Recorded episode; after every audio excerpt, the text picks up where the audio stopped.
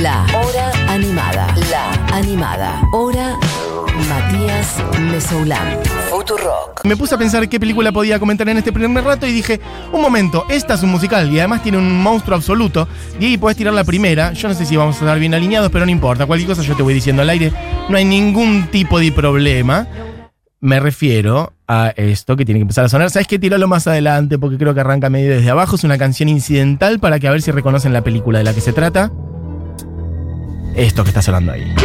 Medio misterioso. Medio sintetizadores. Medio terrorífico también. Claramente ya hay una época con este sonido.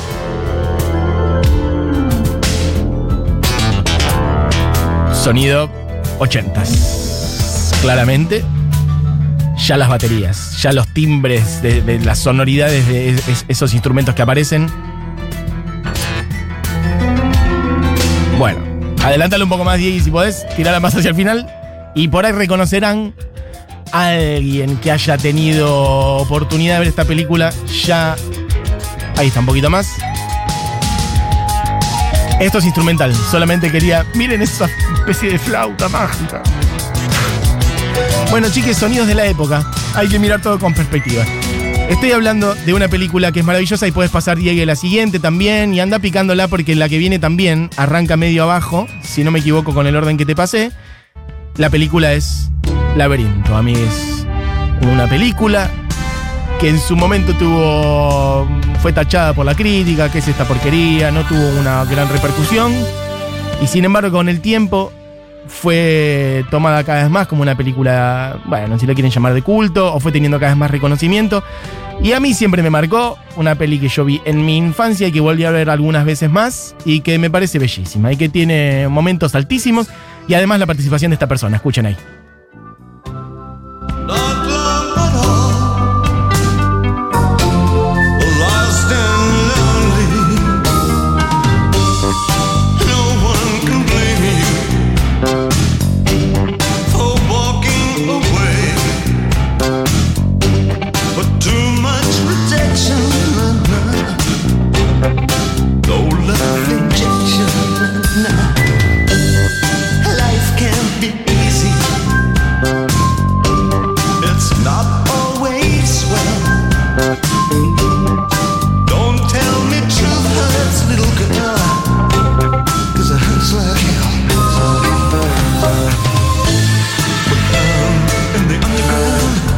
Lo dice. Underground.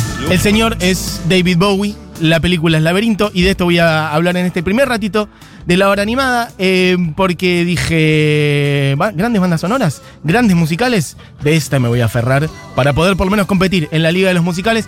Es una hermosa película que si no la han visto, les invito a que la vean. Claramente es una película más dirigida al público infantil y o adolescente si quieren. Pero bueno, son de esas pelis maravillosas para ver en cualquier momento de la vida. Así como, no sé, las de Miyazaki o cuando hablamos de Shrek o de cualquier otra. Bueno, son grandes pelis para ver en cualquier momento. Es una peli que, mm, bueno, tiene grandes cucharas ahí metidas. Está la cuchara de David Bow- Bowie, claramente, de quien estamos hablando. Y también de, por ejemplo, el señor Jim Henson, que fue el creador de los Muppets. Diego, vos anda pasando, ¿eh? Si se terminó, anda pasando. La que sonaba era Underground, que es como un poco el tema general de la peli. Este. Está dirigida, como digo, por Jim Henson, creador de los Muppets, este, que no le fue bien con esta peli y entró en un momento medio raro, como digo, con el tiempo, después fue recuperada como una gran peli, me parece a mí. George Lucas, el amo y señor de Star Wars, es uno de los productores de la peli.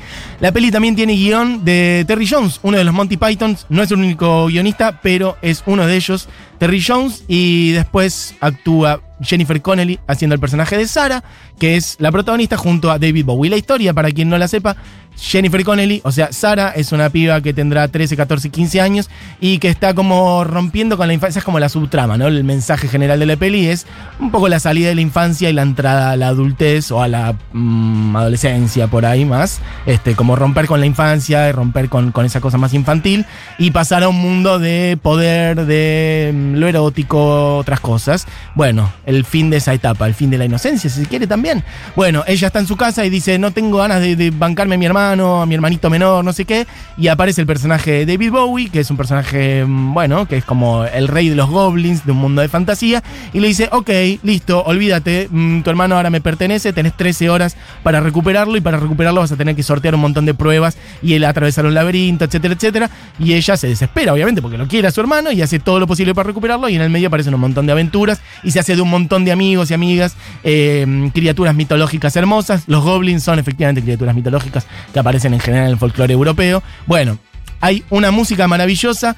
Como digo, la música está hecha mitad y mitad por Trevor Jones, que es el que hace la música incidental, y Bowie, que es el que le mete también las canciones cantadas. Pongamos un poquito de Chili Down, DA, que es la que viene ahora, que es una de las canciones más hermosas.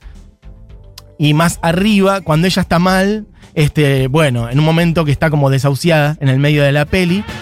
Bueno, aparecen estas criaturas hermosas que le dicen, pero dale, cuando esté todo mal, sería una especie de, con una pequeña ayudita de tus amigos, with a little help from my friends. Bueno, ahí le cantan esto, escucha un poquito.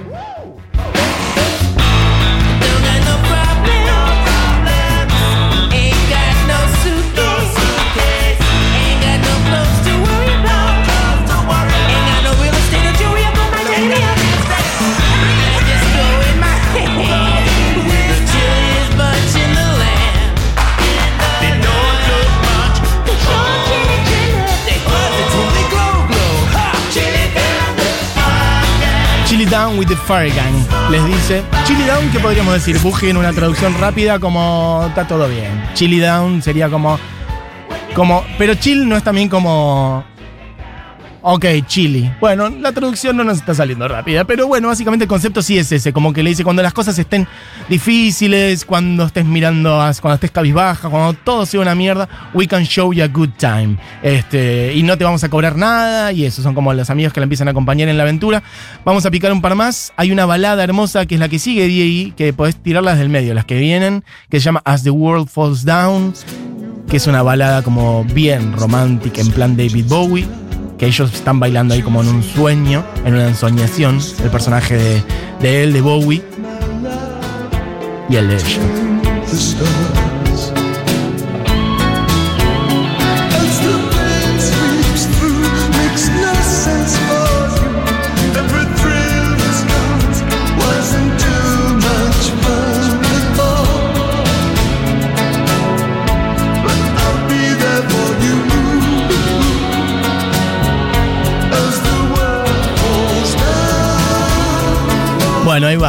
Es.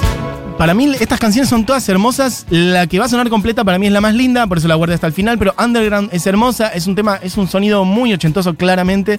Donde, bueno, ahí Bowie despliega un poco su abanico de siempre, ¿no? Como, y sobre todo de esa época, quizás, junto con la de los 70, una de las más mejores. Donde aparecen canciones muy bailables, algunas con vientos. Podemos pasar a la que sigue, que es Within You, que es una canción más dramática, si se quiere. Tiene bastante de, de música incidental. Miren lo que es esa voz.